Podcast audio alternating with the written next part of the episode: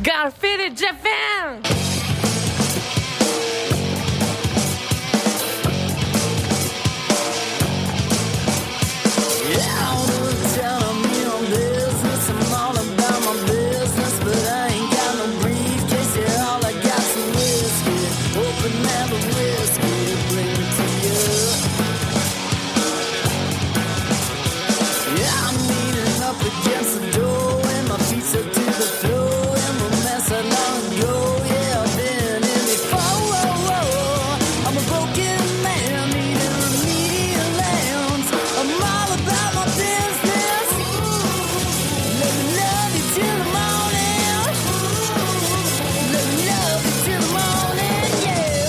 Up, haters? Welcome to yet another action packed episode of Got Faded Japan. I am your host, Johnny.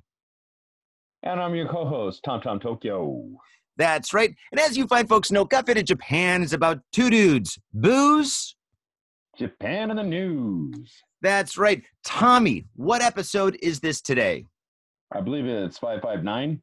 That is correct. 559. And today, Faders, is a very special episode. Well, let's be honest, they're all special. But in this episode, we have a very special guest. We have a good friend of the show and a longtime Fader, our man with a plan, Derek. Derek, welcome to the show. What's up, guys? How you guys doing? I hope you guys been drinking. I am what? drinking. That's like saying, uh, you know, does cats and dogs, you know, drink water out of their bowls, right? Or something like that. exactly. Fuck it, fuck it, whatever. it's all good. I'm chilling on gin right now. Tom, I'm assuming you're drinking the Blue Boys. Tommy? Hello? You are correct, good sir. Oh, there we go. Yeah, okay. I yeah, thought I You, you are correct. there it is. You are correct, good sir. Like, you know me a little bit too well. yeah. Do you drink anything other than the Blue Boys? Whatever, man. If it's alcohol and gets me drunk, I'm happy. There you go. No, I, Yeah. I like, I like to drink. Um, I don't know, like, if, if you guys ever heard of like Heartland? Oh, yeah. Yeah. Yeah, yeah. So like like there's this one venue that I'm always at called uh, Shinjuku Samurai. It's in Shinjuku, duh.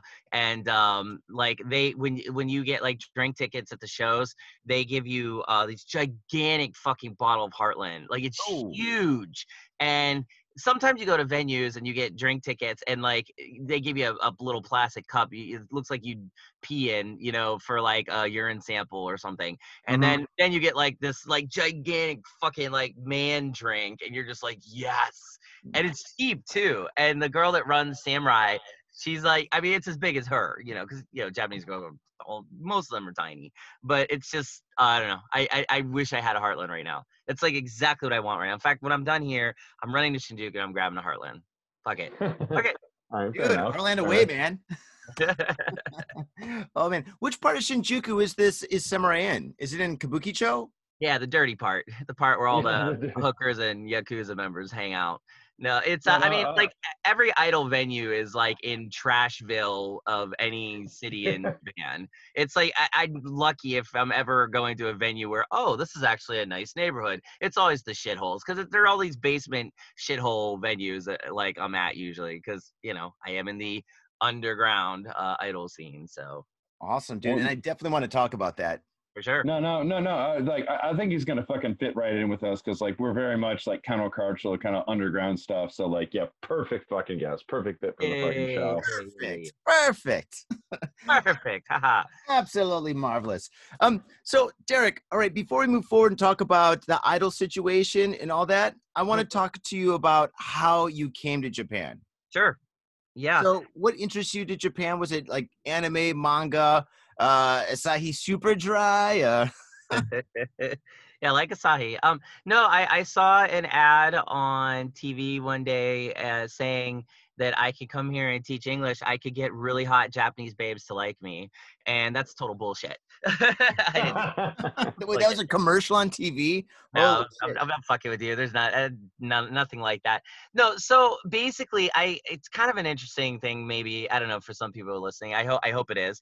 Um, so when I was I was a really young kid, I was really obsessed with ninjas, and um like i don't know why but like ninjas were just they were so cool and i used to like run around my neighborhood and pretend like i was a ninja and like i had a wiffle ball bat and i used it as a katana blade and i would just beat the living shit out of kids with that and then like i had my own little ninja clan and then like my stepdad he thought it was kind of funny and uh, i was like dad you know like i want nunchucks and he's like all right so he like made nunchucks out of a broom for me and i was like i want shuriken. He somehow made it out of metal like he made me actual shuriken so like i would take him to school and like throw him at people. I get in trouble. I really wanted that life because i watched because my my parents were real like open about shit i watched when i was like five and six. I was watching like freddy krueger movies by that time and like horror horror and like eh, like the gore and the swearing and the sex they, they didn't give a shit what i watched. So i watched all these like horrible wu-tang films where you know like i'll never forget like i watched the one and like this dude was like fighting this other dude and the dude just chopped this dude's head off. There was a moment of pause and like fountains of blood shot up and i'm like oh this is amazing. And uh you know you can see where like quentin tarantino got his influences when he like did kill bill. But um i i love that. But you know of course like i mean i even had ninja magazine. I mean if you remember that. I remember Um, that. Yes, fucking awesome. Yes, yes. We fucking You know me and Johnny both did. Yeah, I know exactly what you're talking about. They're fucking dope, dude. they were dope. Like every every single ep- magazine cover is always this like badass ninja. Like I was like posing, you know. And I just I I just bought it. And then like I had a neighbor who was Japanese, and she she's so beautiful, and uh, she had two sons, and so I would occasionally play with them, and she always would take me in like her third son. She'd always like treat me like her son. She'd like maybe big bowls of curry and stuff, and just try to teach me the language. And um, they moved, and when they moved, they left me like um, she left me like a book of hiragana and katakana, which I never read. Um, and uh, but I always I always want to go to Japan. Then you fast forward like I don't know, 15 years or so, and um, life took me a million different directions. Having a band, all that shit, which we'll talk about. But um, I I wanted to write a book, and because I I like writing, and I've always been a writer. I wanted to write about Japan. In particular, I wanted to write about a young, like 13 year old girl who's from Hiroshima who has an idea to destroy the world. And she has a very specific reason for doing it. And I was like, well, first of all, I don't know any 13 year olds from Hiroshima. So I've never been to Japan. Uh, I, ha- I, I have I have to go and I have to see what Japan is all about. And I've always wanted to go anyways. And I had the money at the time to do it. So I was like, fuck it, I'll just go. And um, I have this motto when I write that you you should um, write what you know, but live what you don't. And so this way, anything you write feels very real if you do a lot of research. So it's like how like Robert De Niro with his method acting. I'm like, that's I, I method write. So I literally immersed myself in Hiroshima culture for a month. Stayed with this really nice girl who who like lived her her whole life, spoke fluent English. Uh, her grandmother survived the atomic bomb. Um, basically showed me Hiroshima, like the real Hiroshima, not the tourist Hiroshima, the real Hiroshima. Nice. And um, yeah, and I and I just I took all kinds of notes. I took so many pictures, and then I came back to America, wrote my novel about that, and then I also went back. And this time I went to Tokyo, and the minute I stepped off the plane, and went to Tokyo. I'm like, oh, I'm I'm gonna live here because it, it, it, yeah, forget about Hiroshima. yeah, it just spoke to me. I don't know, it just spoke to me. Tokyo's like has my pace, my vibe, and uh, yeah, and so I've been here ever since. Yeah, so That's awesome. that's- No, no. What's the I- title of your I- book? Uh, the title of my book is called Kai, uh, K A I, um, and uh, it's kind of a reference to the ocean. It's more of a Hawaiian-based name because some of the story takes place in Hawaii, some of it takes place in Hiroshima, some of it takes place in Chicago. I was a counselor in Chicago for a brief period. I counseled like anorexic girls and uh, other people with, like depression and stuff. And it was at this really multi-million dollar residential facility. I was the overnight staff because uh, nobody wanted to do overnights with these crazy girls and uh, I had no problem with it because I would just sit up all night, watch horror movies all night, and that that was fun in a mental home institution watching horror movies. I was like, oh, that's perfect. And uh, I I took a lot of those. Yeah, I took a lot of those experiences um, working there. I, I I put in my book. Uh, as the other character, there's another character in the book who's um, a, a Korean girl who's adopted by an American family, and she's a counselor. And all of her experiences I directly had and so I I weaved in that year because I was like, fuck it. I, I had to get something out of that year. It was one of the craziest years of my life working with those fucking nut jobs. But I mean, I don't know. You know, everybody get, you know, it was crazy. So I have a lot of that in my book too. So yeah. That's wow. awesome. And You how old were you? like- How old Oh, were you when you first came to Japan? Like the first Uh, time, were you like 17, 18 years old? No, the first time I was 29. Or so. 29 years old? Okay, cool. What year was this? Uh, you know what? I I literally can't tell you because I don't remember. It had been. It too had much to fun, been- huh? It had to be. It, it, it was. It was. It was. It was. It's, it's over a decade ago.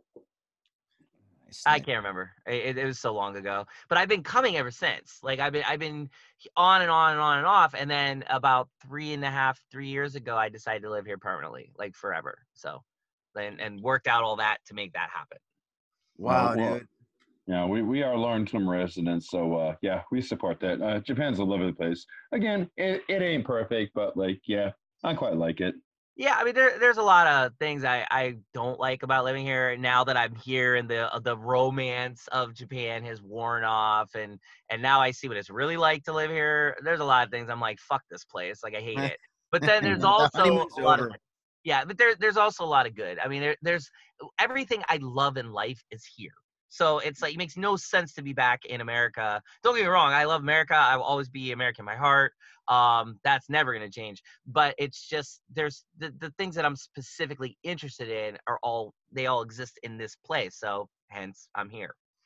Cool. Did you start your uh, did you start your band here in Japan or did you have your band in um the States? Yeah, no, I I mean it, this is what I meant before like going to Japan. Like I'd always had that interest in my mind since I was a kid and went through all this other stuff in life t- before that happened. Um no, I started my band in um I'm originally from Pittsburgh, like Pennsylvania, like that area. So Cool. I started it there. Um and uh, it was me and a couple guys. Uh some of them lived in Ohio. We were like right on the border of Ohio and PA. So we called it Ohiovania and um we created Dude Core which is basically like bros drinking beer, having a good time, uh, smoking weed, and then basically playing crazy fucked up music. And our music was uh, I wrote ADD music, attention deficit disorder music. So like one of our songs, for examples, I had like 54 guitar parts in it. So it's just I just I was crazy when I wrote. So like basically a modern Van Halen. yeah, it was like prog rock, but with metal. So like between the Buried and Me, but like kind of hyper. Like the thing is, like we, we were sort of like between the Buried and Me because they were our friends and stuff. So it was interesting. They were doing the same thing as we were, but I I never met them until we started playing shows. But they they just stand there and play because they actually can play their instruments. I can't play, but I pretend like I can. And so like my band, we did everything but play. Like we just basically went fucking nuts at our lives. Like I would take my guitar off and I like throw it across the stage and I, I broke like three kids' noses with my guitar. Um, all thankfully none of them sued me. And uh, I just I was just doing crazy shit. Like um, do you know you know Metallica of course, yeah?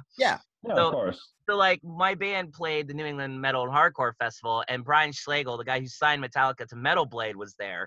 And he, it- this place that we played, it was um there was two stages. There was like the main stage where all like the super big acts were, and then there was like the the cool kid stage, which is where we were at. And like in, in this stage, there was a balcony, and and the balcony went like on the side of the stage, and uh, up on the balcony were all the record labels. Like that's where they set up all their merchandise and all that shit. Yeah, Brian. Slagel was up there. He was watching us, and I saw him. And I'm like, oh, I'm gonna get you. So You I broke his cli- I- nose, huh? Yeah, I climbed up like the speakers. I climbed up the railing. I walked over to him. I high five like the dudes from Victory Records because I'm friends with them. And, and then I, I made my way over to him. And I looked at Brian. I'm like, "What's up, Brian? How you doing?" And then I did like a backflip into the crowd. And he just his jaw just hit the floor. I could have died. I mean, it was like 30 feet in the air. And um, I didn't care. The crowd thankfully caught me. There was like 600 kids packed in this little place. So I knew I was gonna hit somebody and not particularly die. Maybe I would have paralyzed my back. But then the coolest thing happened. They crowd surfed me back to the stage. Somebody threw me my guitar because I had thrown it down at some point, just let it go into feedback mode. And then I finished the show. I went to go slam my guitar into the amp, but then I realized like that's not my amp. That's the venue's amp. So some dude stopped me, and I'm like, oh, I'm sorry. And then I just like pretty much banged it on the ground and went nuts to stop the show. And it was like, yep, that's it. Did that shit all the time. Did you get signed? yeah. Yeah. So yeah, that was my band. My, my my question is as awesome as the stories are, like so like you went from hardcore grindcore, sounds like you're partying up pretty hard.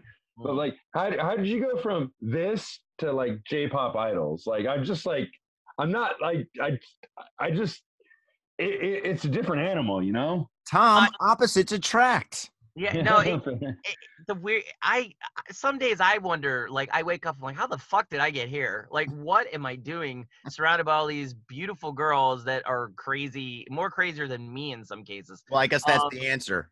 Yeah, no, I basically no, I I I was doing research um on various topics because uh I I thought I was gonna do more writing in my life. I still am, but um a lot of the stuff I like to write about is stuff in Japan, particularly horror. I like I'm a big J horror fan, so it's like yeah, so yeah, so like I and then I also like the weird shit that goes on in Japan that like is sort of the underbelly and uh, again write what you know live what you don't. And so on the way i like i'd be booking these trips I, I i wanted to listen to music but i'm like well i don't particularly like a lot of the music from japan it's all boring and stupid.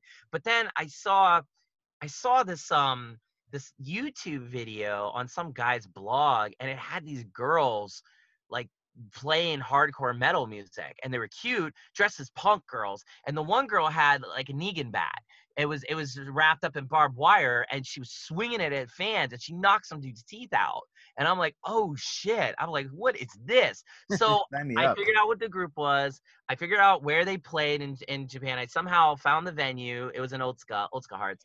And uh, I went to that show and I went right up front and this the, the group came on. And as soon as they came on, first of all, the one girl, she smiled at me and I'm like, oh, I'm hooked. I'm like, this is how they get this is how they get you an idol. Fuck.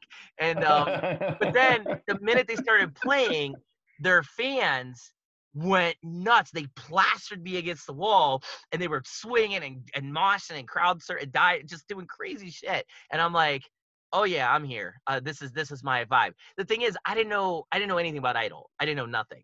So afterwards, I saw the girls come out. And this is very normal in the idol idol shows. They line up and you can meet them. You pay like a thousand yen, five hundred yen, two thousand yen, whatever, and you can do a, a handshake with them. And then they take a your picture with the Polaroid camera. It's called a cheki and then they sign the cheki while you're talking to them. You get usually about a minute, two minutes. Every group's different. Every girl's different. So I I went up to the girl that I saw that was giving me the twinkle eyes, and uh, well, of course, she's spitting water at me and just throwing crazy, you know, just throwing fists. And but I went up to her and I, I was like, oh my god! I went to go give her a hug and I almost got tackled. And I'm like, what the fuck? All these dudes were like, no, no, no, no, no, no. And I'm like, what? And like, you can't touch her. I'm like, what? And then somebody broke down the idol rules for me. And then I started realizing all this shit about Idol. I started going to this group's shows. So every time I come to Japan, I'd go to their shows. I'd go to every single one. They did something called a Teiki Koen, which that, that, that means like a monthly, weekly show. They did it every Monday at Meguro Rokumeikan in, in Meguro. And um and like that's like an old visual kei like band place. Like Baby Metal even played there.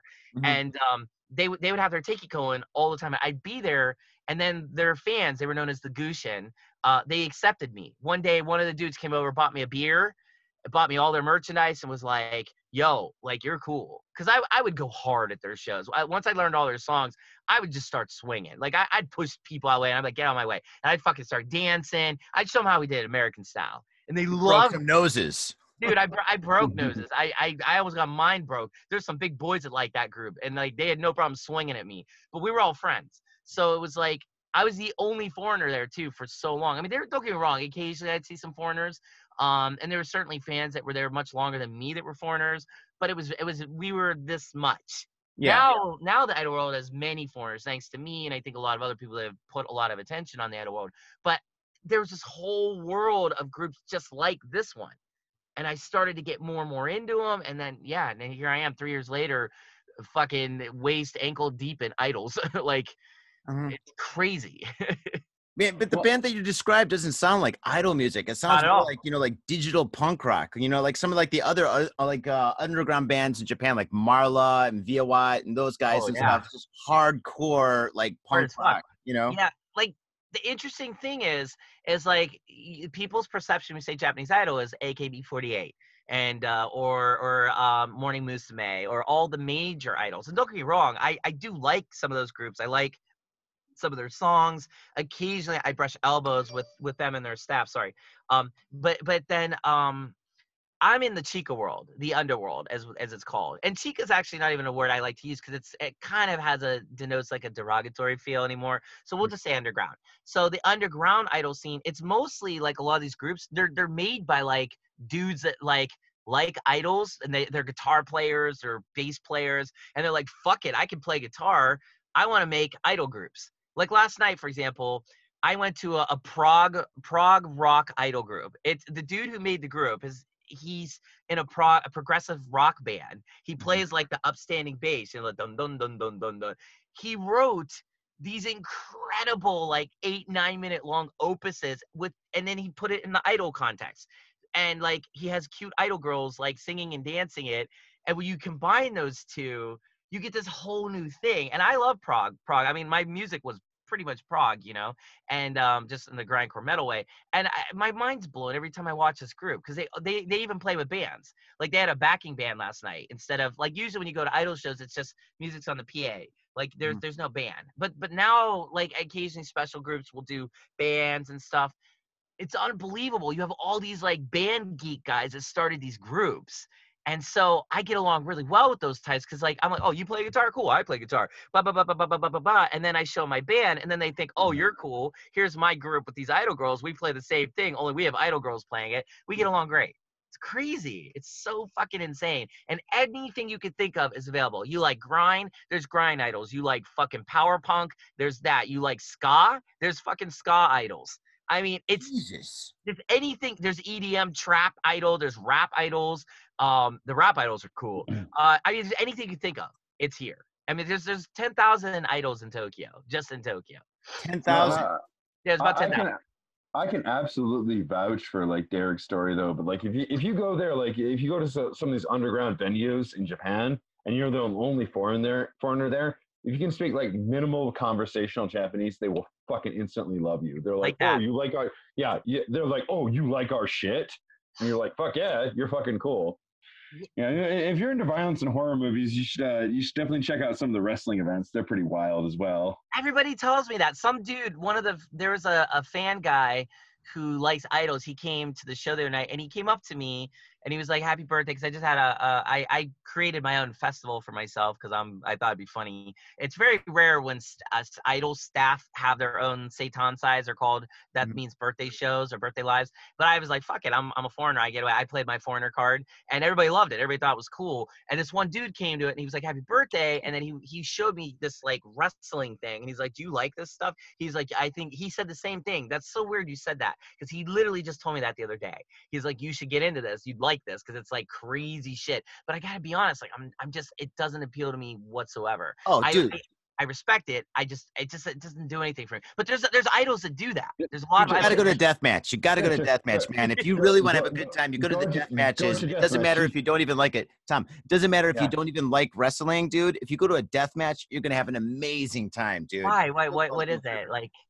What's a death it's- match? Because it's it's nuts. It's exactly what you're talking about. All though, right. So basically, a death match is where, well, I mean, it is what it is. It's like Thunderdome, but it's more legal, right? Like you guys enter and uh, they they just beat the living shit out of each other with baseball bats that are fucking like, entwined with barbed wire and stuff. They throw glass at each other. They they break glass over their their heads and stuff. They have like fluorescent lights and they fucking smash them over each other's faces and then they stab each other in the face and stuff. There is blood on the mat, dude. Talk it's about being real. to your waist in blood, dude. The people that sit in the first two rows of a fucking death match have garbage bags. They give them free garbage bags so they can protect themselves from broken glass and blood. it's fucking gnarly, dude. And uh, speaking of Freddy Krueger, a lot of these guys look like Freddy Krueger, man, because their skin's been ripped apart so many times of fucking hitting the mat hard that is just absolutely hideous, but in a good way. That's amazing. Well, you know, there, there's this one idol that uh, I work for. Uh, her name's uh, Hanako. Hanako-san, uh, 14th generation of the toilet, which basically she believes that she is the ghost that came out of the toilets in the Japanese bathrooms, like the school bathrooms. There's that whole Hanako legend, and she she's the 14th generation of that ghost. And um, and her whole thing is like she likes extremism and uh, she recently had a show with some wrestlers and um, they invited her and they did a lot of extreme stuff and it, she fit right with them. And so they've been inviting her to play shows a lot so i have seen a little bit of that kind of world. It's really funny like it's interesting the, the, the- everyone there is super friendly. Oh yeah. uh, yeah they're everybody's real down to earth which i love you know some of these guys you just wonder you know? So i don't know pretty cool. Tom, question. Yeah, man. Like, uh, I guess I asked like, the- major questions, like, you know, how did you get involved? Like, uh, okay, like, all right, uh, let's go with uh, what's your best experience? uh, working with idols Yeah, um, best or craziest or funniest or I don't know, man. Derek, you seem like you got a lot of good stories here, man. So just l- let them fucking rip. Yeah, I mean, I I've I've I've been to a couple thousand shows at this point, and I I've I now work with idols directly, and so uh, I was originally a fan, then I became you know then later you know now I'm I'm staff, and I I try to help them, I try to promote them. I mean, I've been all over the world with idols. I, I've created festivals for idols. Um, there's a lot that I, I've done that I, I guess would qualify and constitute as best experiences. So it's hard to choose just one. But I would say there there have been a few standouts. I mean, my birthday show the other day was great. Uh. I mean, it was just it was so much fun. Um, there's a group there that played called uh, Hisatsu a Momo Momo Seven, uh, which basically uh, there's there's six girls in the group. There was seven, hence the seven, but one of them recently uh, graduated. Which in the idol world, when a girl leaves, they call graduation or sotsugyo. Um, but um, they they always bring the party. So basically, like like they also don't give a fuck about like COVID or, or the pandemic. They don't care about anything. Like half the girls in the group might legitimately be insane because they their their producer, he's this old VK guy that's a guitar player type, and like you know he's just like really fuck the system, and he's like you know I don't care. And so there's this there's this venue called Akiba Colors in Akihabara, and that's their home and they play there all the time. And this this is literally the size of a, a tiny ass apartment you pay too much for here in Japan. You guys know what I'm talking about. We know. And, uh, We do. We do. and uh, like anything goes there, anything. And I remember it was like it was like right after like Japan really locked down. All the idol shows pretty much stopped because they're all in these venues that were told they have to shut their doors because they're obviously the COVID breeding grounds and everybody that goes there's going to get COVID and yada yada yada. not saying it's not a bad idea to do it, but I'm I was just like a little bit uh, it's a little bit convenient for the politicians here to like focus only on the the un, the undesirable parts of Japan and say that's where COVID's coming from. Let's get rid of them so dirty, so Japanese to do that. Like it's so roundabout way of saying "fuck you guys, we don't like you." You know, very Mhm. Japanese. So of course, it's my industry that got completely wasted.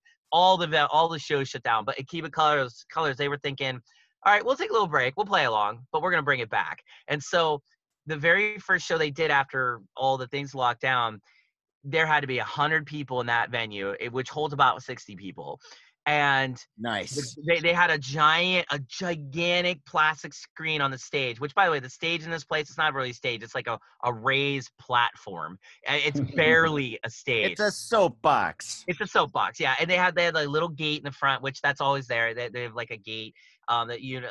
i mean, it's it's it's about as not a stage as you can make it. And uh, they have nice big speakers in there though. It's loud as fuck in there.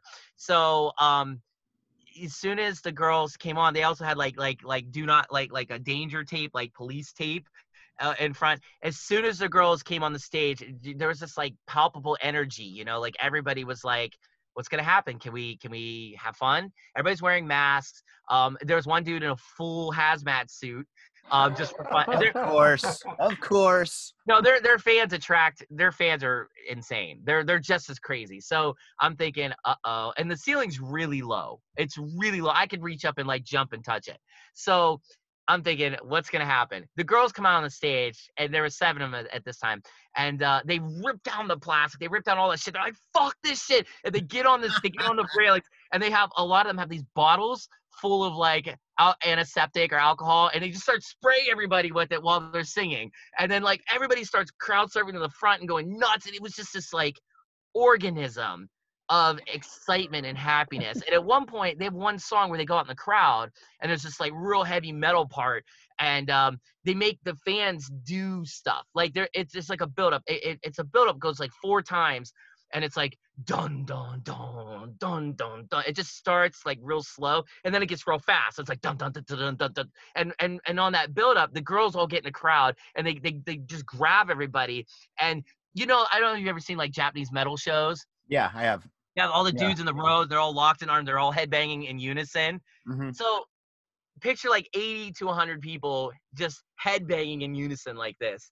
And it was just like they had even the girls were doing it. They were all in it. They did that for one, and then I mean they just had everybody doing crazy shit. Like at one point they had everybody doing push-ups on the floor during the one part, and yeah, I, it's At insane. point- At this point, why not, right? Why not? Yeah, fuck it. So like I've had experiences like that where you're just like, am I actually seeing this? Like, is this actually happening? And it was right after the COVID stuff. So it was like nobody cared for that for that brief moment in time.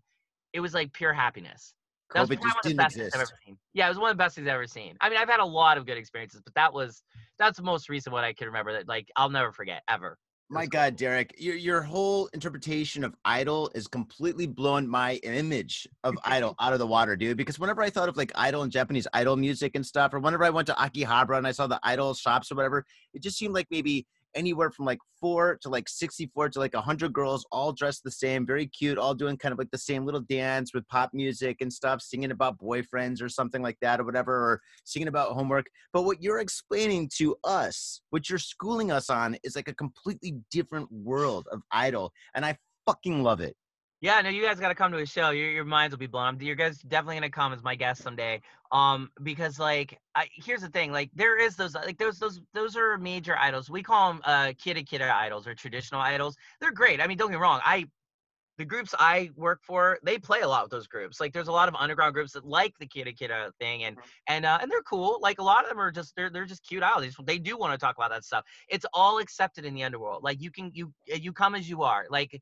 the Cobainian spirit is really there, which I love.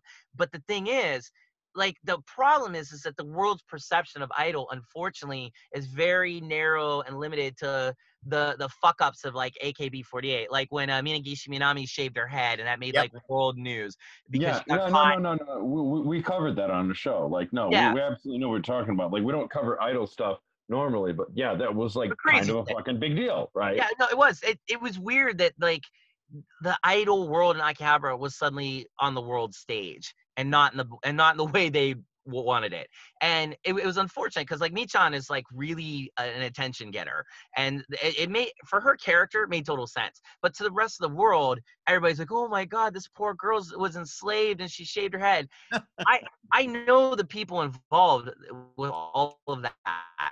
I got to tell you, like, they begged her and begged her and begged her to not do it. And they're like, don't do this. You're going to fuck up everything. And, but that's not her character. She's, she wants attention. She was coming up in a time with idols that was so much more popular than her, so much more famous, got so much more attention. She's like, huh, I'll show you. And uh, basically took all the attention, but then it got warped. And then ever since then, like anytime you see anything about idols, it always focuses on like the the enslavement contract, which that's a K-pop thing. That's not a J-pop thing. And don't get me wrong, it does exist here. I'm not saying it doesn't, but I'm saying it's like it's just not as big of a thing as you would think. yeah And then and then also um they they focus on the creepy old guy factor where you have like all these like 40 to 50 year old to 60 year old guys like going to watch these like 12 year old girls perform, which is again about 0.02% of this this industry. Doesn't really happen. Can, And- can, can, can, can- can I ask one, one question though? But that that does exist, man. Because like, um,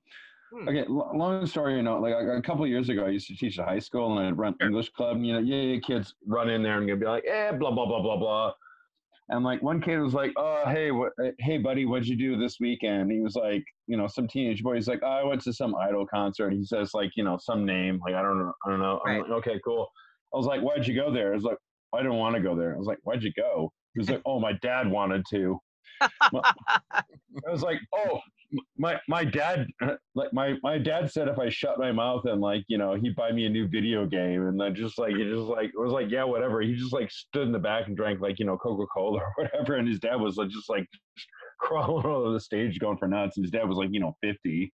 Oh yeah. Well, Um, okay, so it, it does exist, man. no, no, but no. like, I'm not. I'm not denying it doesn't. I, I, I'm at enough idol shows, but to tell you, it's, it's 100 percent true. But the thing is, it's like, like a lot of the girls I work with, there's maybe one girl who's 16. That's the youngest. All these girls are in their 20s. They're in their late 20s, mid 20s. Um, don't get me wrong. They're, they're, they're the junior idols world definitely has some young ones and there's definitely old guys that go to that. But the thing is, here's my experience with this. It's like number one, idol fans are harmless. They're they're almost all of them are when you come to an idol show, you're not you're not a 40 year old man. You're not a a, a 50 year old doctor. It, it, eh, yeah, eh, you're not you're not you're not some weirdo creep guy. You're you're Tom is.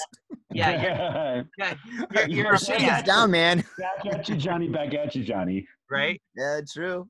I mean, you're you're just charged you're just a fan when you go there. And and then the other thing is too, there's plenty of girls that go to shows. There's plenty like most of the age demographic that I, at, the, at least the shows that I'm at, the majority it's between 18 to like 30, I'd say, of mm. like like young young dudes that like want to like get into idol and stuff. It's not so much these older guys. But even if it is, I don't care. These guys are some of those older guys are the best fans. They're they're nice to the girls. They give the girls a lot of money to do a lot of those pictures. They support these girls' dreams they know the rules. And and I'll tell you what, a lot of those fans are way more respect respectful than the younger fans because a good example is when the idols are off the stage, you do not talk to them. If you if you're walking out of the venue and she's on the train platform and you're on that train, you're going on the same train, you wait. You let her get on that train, you go on the next one or you go on another car. Or if you're in if you just happen to see the girl, you don't fucking talk to her. It's a rule. Like like if you talk to her, you're a creep. Because outside, you're a creep. In the venue, you're a fan. And that's the one thing every fucking person gets wrong when they look at the idol world. These guys don't even try to approach these girls because they know what'll happen if they do. They're gonna get banned. They won't. They won't be able to come to the shows. Occasionally, you'll get the weirdos. Occasionally, you'll get the super obsessive types that will, you know, like like poor Mayu Tomita a couple years ago got stabbed nearly half to death right yeah. in front of the venue because of a, a fucked up fan. But that fan was, he, if I remember right, he was a young guy. He wasn't even old, and uh, and he just he had in his head that he had this relationship with Mayu. He did it. And uh, and her staff didn't help her. They didn't protect her. The cops certainly was like, "Fuck this." Go ahead. What's up, Tommy? I was just gonna say I'm I'm gonna back you up. I would say Japanese people in general are extremely polite. They're extremely well mannered, and they don't they don't fuck with you. They don't. So I'm, I mean, I'm, I'm, I'm, I'm, I'm gonna 100 percent back up what Derek's saying. Like um I'm I'm not as uh, uh, as aware of the idol realm as he is, but uh no, but like no, but Japanese people generally harmless. They're slow no, I mean, and they want to fuck with each other. They're harmful, but in a zuri way. They'll go on 2chan and they'll talk shit about you but they won't actually do it to your face. They're they are the definition of keyboard warriors. When it's just like they might not like you, but you'll never know. Like, I mean, they'll smile at you, and then they'll get online and be like, "I fucking hate this fucking bitch idol. She's ugly. Her tits are too small, or whatever." And that happens all the time. And then, unfortunately, some of these girls get real fucked up. They read that because these girls read everything, and they're mm-hmm. like, "Oh my god, I'm hated," and then that makes them uncomfortable. But the thing is, all the shows I've been to, all the shows I work with, I, I, can count on one hand how many times there's ever been an incident. There's been one time there was a show, and these this this older guy. He wasn't old old, but he he was a like a metal Japanese dude. He got real drunk. He tried to touch one of the girls on the stage. He actually reached up for her, and the girl fucking hit him right in the face, punched him, punched him right in the face. It was like nice. You. And then like then when we were doing a uh, buppan, he tried to get in her line, and I squared him away, and so did the manager of the group. Like we we we basically threw his ass outside, and so did the fans. The fans like get the fuck away. Like the fans will join. I mean, like I I dare a guy to get on stage. Watch what happens. He'll get his ass beat, if not by the girls, by like me, by other staff. I I wouldn't even hesitate to jump on stage and whip whip anybody's ass, and these people know that they see me like they see my tattoos and they, they think oh shit. Like it, it, this is the one time where this actually works in my favor. Like they think i'm somehow yakuza even though in the history of yakuza they've never had a single white person as uh, part of their staff but hey whatever they can think that. Um it's just like it's unfortunate because in the idol industry the perception has just been so narrow minded. And then like 2017, this fucking dumb bitch ass like cunt job like basically put out a documentary about idols and this it's some japanese bitch who like never had an experience idols she studied witchcraft in england and then came back here and somehow made a documentary about a leftist feminist documentary about idols and how fuck idols and it, it's just like fuck you it got picked up by netflix and all these other yeah. major outlets and now that's everybody's perception but I mean, you did a documentary picked, too what's that yeah I did. Yes, I did. Uh, and it'll be coming out soon. It's a mini docu series called The Flowers of Passion, and um, it's about my experience working day in and day out with these idols. And I have about nine groups in it, and I, I interview staff, I interview everybody. I don't I don't focus on the fans at all because every documentary about idols focuses on the fans, how creepy they are. So I purposely did not do that. I focus on the, Nice. the business end. I, I literally let my camera just film and I, I didn't try to lean it anywhere, not pro idol or anti idol. I just showed you what it is. I showed you exactly what this is and I answered the question, why do these girls become idols? And and I think I did a job, a good job. There. I mean, it's about 14 hours, so still editing it, but it's gonna come out next month. I don't care. I'm making it happen. It's just I don't know how. Working on that now. Yeah, I that's think awesome. that's I, I think that's really good because like how do you say like um I think the best documentaries I've seen was like you don't see the you know the person behind the camera you don't see the interviewer they're just like you say all right go tell us about your fucking life yeah, I I a hundred percent believe. I love documentaries, but I hundred percent believe that you have the Michael Moore documentaries where he's definitely telling a story and he's using very careful narration and video clips to do it. And then you have documentaries that literally like, here's the camera, just go. Like one of the best non-biased documentaries I've ever seen was called A. And it was based off Aum Shinrikyo. And and it basically it was two it was two two documentaries. It was filmed way back in, you know, 19 what 96, 97 or so. So it was on the the whole big VHS it literally was showing the aftermath of what happened to the disciples of Shoko Asahara after he got, you know, busted and after they did mm. the whole attacks. And it, it just literally right after it showed the pandemonium of what they went through. And then also it showed them going from being so devoted to Shoko, even then, to gradually that faith being disintegrated. And it's mm-hmm. literally just the camera. Like there's no narrative and and it's amazing. It's one of the most compelling things I've ever seen, and it, it's it's shitty. It's there's there's no B roll, there's no anything, there's no like nothing. It's literally here. Here's what happened for this time period. Unbelievable. That's how a doc should be. Awesome. And that's Fair how your doc is. Uh, yeah, I mean, mine mine's a little more 2000ish. I mean, it, it's definitely a little more. No Uh, VHS. Yeah, no, no uh, I mean, yeah, I should have shot on that just to be like hipster, but fuck that. Um, no, like I, I basically just took these girls and I'm like, tell me your story, and then I'm, I'm, I, I, I'm. It's very, very rare to see the gakuya, the the backstage, uh, of an idol show. You don't see it, it because it's it's their private world. I lived in that motherfucker with my camera. These girls completely trusted me. They're like, Derek, just do whatever you want. We love you. Like, we don't care. Just film us.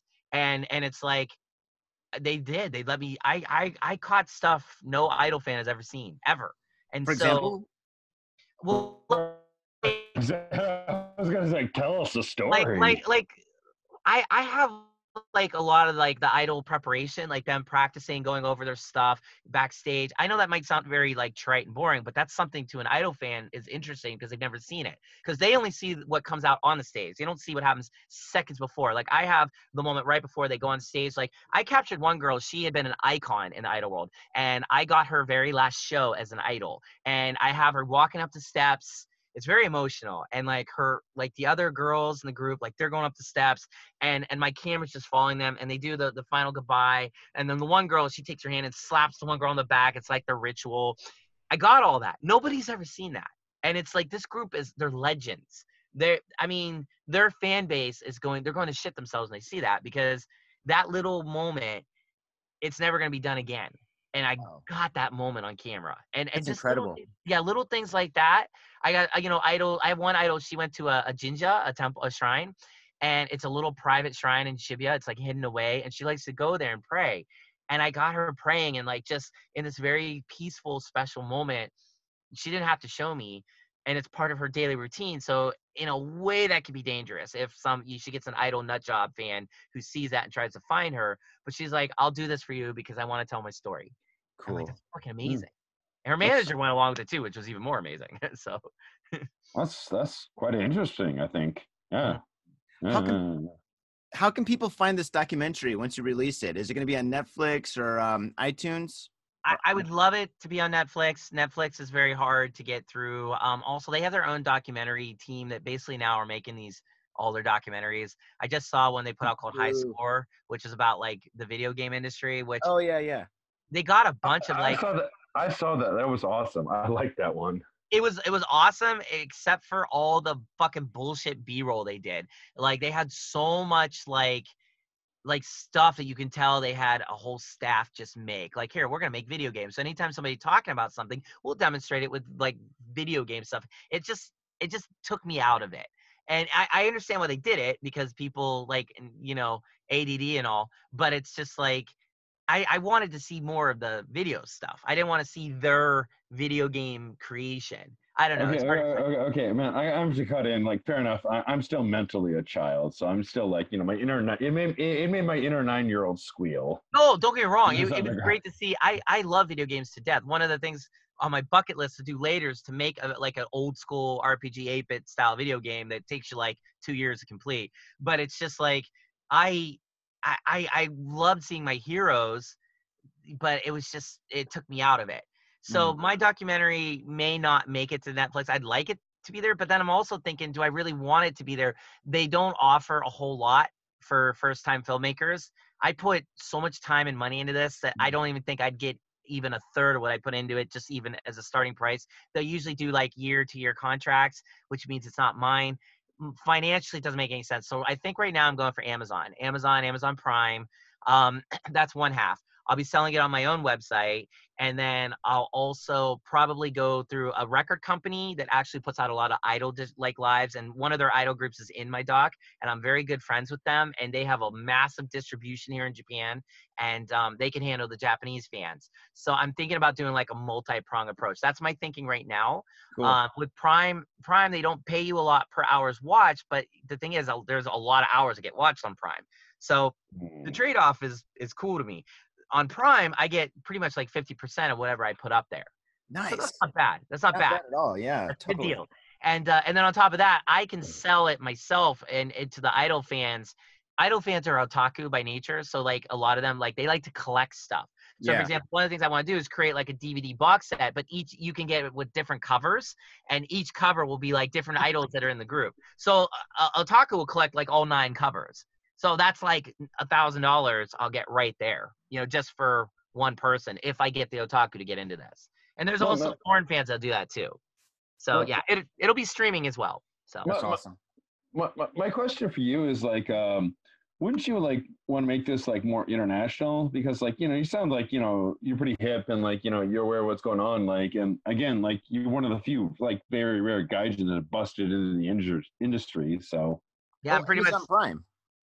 Yeah, well, well, uh, so so like I, my whole big passion in the idol world is bringing idols to uh, the kaigai fans, the foreigners, and uh, and I've done that through tours, through festivals, all that.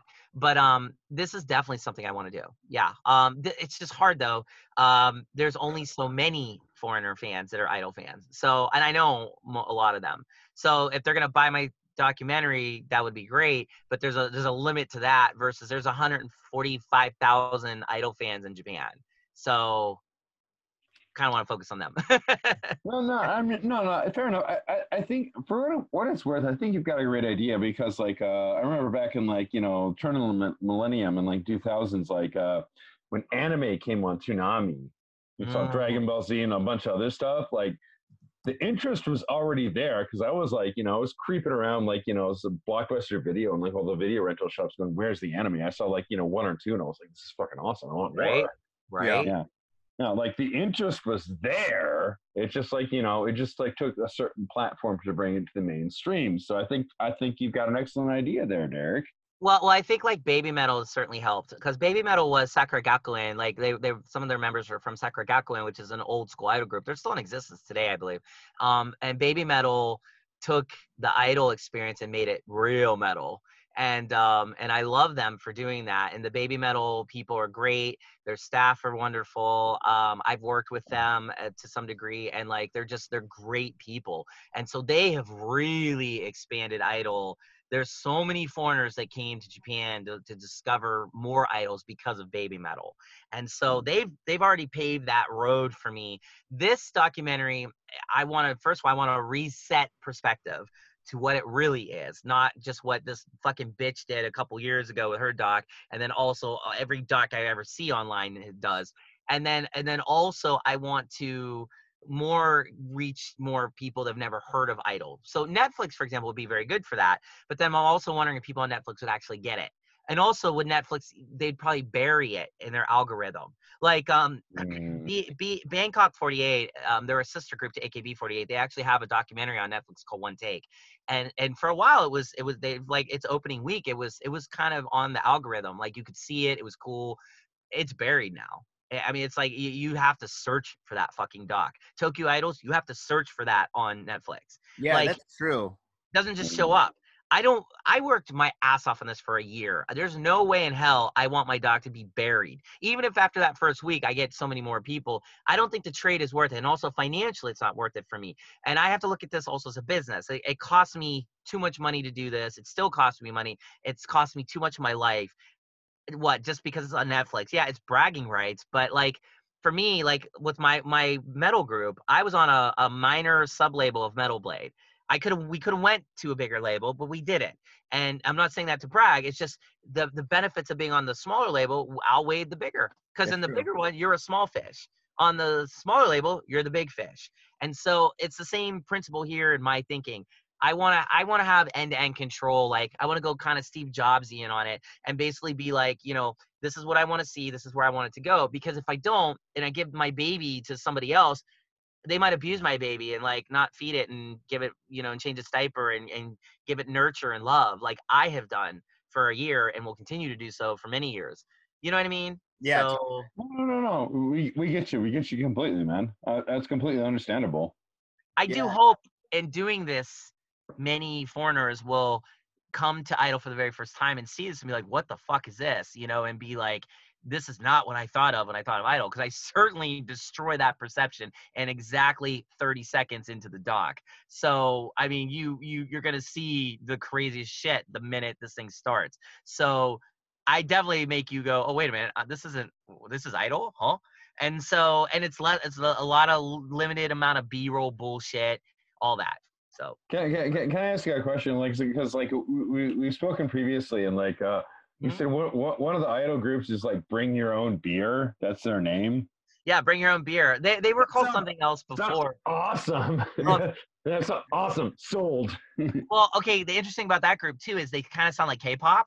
So they kind of have a K-pop aesthetic, which means all the girls are hot, like like way hotter than normal idols.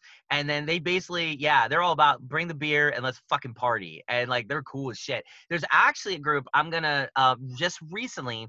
I met a guy who owns an izakaya in Machida, and uh, I we did a an off kai like offshoot thing with an idol there, um, because the idol's manager is friends with this guy, and so we went there, and basically this idol just drank sake after sake after sake, and I filmed it. it's. Like, yeah, she talked about it. It was amazing. It was like in afternoon too, like 1 p.m. And like we're like hammered by three o'clock. Um, but the thing is, that guy, I invited him to come to my birthday show. He saw it, and then he he, he came up with this idea. He wants to create Nihonshu Idol, which basically Mhm. every girl in the group will represent like a like a Nihonshu or sake or something. And so when you come to the shows, when you, yeah, when you come to the shows, part of the show ritual will be everybody has to drink sake. Like the girls have sake, they'll be pouring it in your, your glasses. Uh, we'll do off kai. Off kais are things that aren't I, li- idol live, but like an idol's part of it. Like like uh, idol will serve you drinks, or like an idol will do like a, a special event. It's outside of a venue, so it's called an off kai. it's a great There's way to make money. Yeah, we'll go to the Yeah. izakaya with the fans. The idols will serve you drinks and drink with you, and basically we'll just do that till you can't fucking stand up. And like, yeah, it's like a hostess club. Yeah, kind uh, of min- minus the. Well, I don't know. I don't really have a problem with hostess. They they're hardworking girls. I know some hosts. They they bust their ass. Hey, But- look- look forward to this group. Uh, like, hey, look forward to the debut like uh, single saying, "Hey, who likes to get fucked up?" Yeah, it's just gonna be basically a fucked up thing. And here's the thing: I might be helping with the management, so I actually might be their staff because I'm like, this is one of the best ideas I've heard in a long time. Like your music's got to be real crazy and fun, and it's got to be all about drinking. Every Nice. song's got to be about getting wasted. Like, Sign I us up, wait. man. Sign us up. Oh, dude, yeah, in a heartbeat. Oh man, that's that's incredible. So will you be pouring drinks too? You fucking kidding me? Well, what's nice though is when I'm when I'm at the shows, a lot of times, like if I'm lucky, well, if, like one of the groups I used to work for, their fans would buy me beer all the time.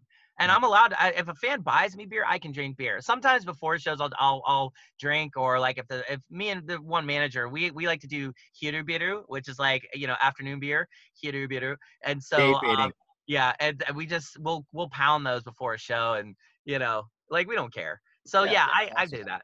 Yeah. Oh, so, so- sounds like you have a very relaxed work environment.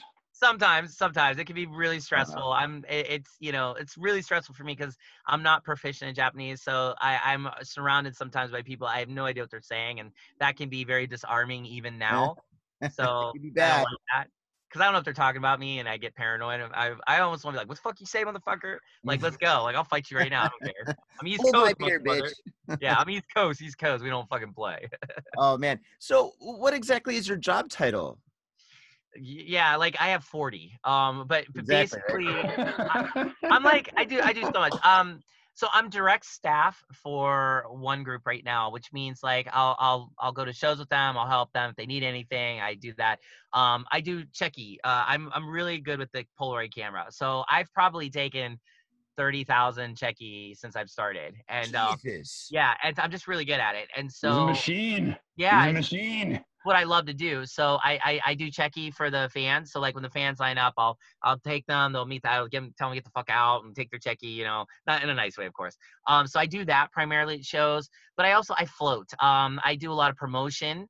Uh, for the groups like to foreign fans i help a lot of groups that don't know how to promote to foreigners i'll connect them with like things like live stream or like they'll give me their merchandise um, i also i own idol underworld that's uh, my website um, which basically I sell products, Japanese merchandise to foreign fans. Japanese fans too can order, but it's mainly focused for foreigners. So in doing that, I work with about 40 something different groups where they give me all their merch. I take cheki of their members. I'll go to their shows. I'll show support. I'll write about them. I'll talk about them online. So I do a lot, a lot, a lot of different things. Sometimes I'll film. They'll ask me to film shows. Um, like it's just, it's just whatever I'm needed. Like I do, like whatever I can do, I do. That's awesome. Dude, you, it seems like you're all over the place and that's like the best way to be. Yeah, very much. Uh, To, to me, it sounds like a very interesting learning experience because, like, you know, you just like you you kind of like thrown into the idol world, and like there's a learning curve. Just like you're learning about the culture, the language, the fans, the this, the that. It seems like that seems like well, extremely dynamic. yeah it's it's unlearning your western perception and relearning it from a very sub niche subcultural japanese perspective so it's very unique um there's so much terminology in the idol world that outside people are like huh? What, what are you saying? Like they don't get it. Um it's literally speaking another language on top of the language that's different than your language. But it's cool because i like sub niches i like subcultures. That's one of the reasons i came to japan was to explore dark and different and interesting and weird shit. And Idol is about as weird as you get from a Western perspective. To me now, it's like normal. It's like every day. It's like breathing air. Like I don't even think of it as weird anymore. But I can see, I, I see sometimes the the wide-eyed fans that come for the very first time from the West and they come here and they're like, "What the what the fuck am I watching? What is this?" And I like educating them. I like I like indoctrinating them. And if I do my job at the end of that that first show, I'm getting them to do cheki with the girls. They have a favorite girl. Then they start writing to the girl like on Twitter. Or they'll like they'll Whoa. Yeah, I mean, I if I've done my job, I, I've I've got them. I've proselytized correctly. But it's like it, it's it's a whole other world. It literally is. But I that's why I came to Japan for to really see different worlds. Stuff Yeah. you don't see in America. Well, Is the- the- there the- idol? Oh, go for it, Tom. no, no, no, you can go ahead. is there all right so there's like idols like japanese idols and you know there's j-pop there's k-pop there's t-pop there's c-pop there's all these different kinds of pop music all over. Every country has their own kind of like a perspective of it. Does every other country in asia have its own idol groups? Like there's japanese idols but are there korean idols? Are there chinese idols? And are they similar to like the underground idols that we have here in japan I'd, I'd say Japan is the only place where it's done right. Um. I've, cer- I've, I've, I've Oh. certainly, I've certainly seen like, like for example, Italy. careful dude we got a lot of listeners in korea Well, I- oh, well, great, because what I'm about to say, they're they're definitely not gonna like me. Um, Uh. but no, I'm kidding. I like K-pop. Um, so here's the thing, like like there's I've seen like there's a idol group from Italy that are trying to do it, and they're just they're not. And it's like they like J-pop, and they're like, oh, this is cool, I want to do that, but they don't understand it. They, they they see the facade, they don't see the meat underneath the facade. So yes, there are groups in other countries to try to do it. They don't do it correctly, almost never. Um, but that's according to J-pop. Now, if you're trying to do your own thing, that's a whole different thing. K-pop is a good example. K-pop is not J-pop, not even close. And people often get them put in the same basket, but that would be a real big mistake. For example, K-pop, all the girls are perfect looking when they go on that stage. They practice for six, five, six years in some cases. I mean, Blackpink, I think they were what like six, seven years before they were ever allowed on the stage.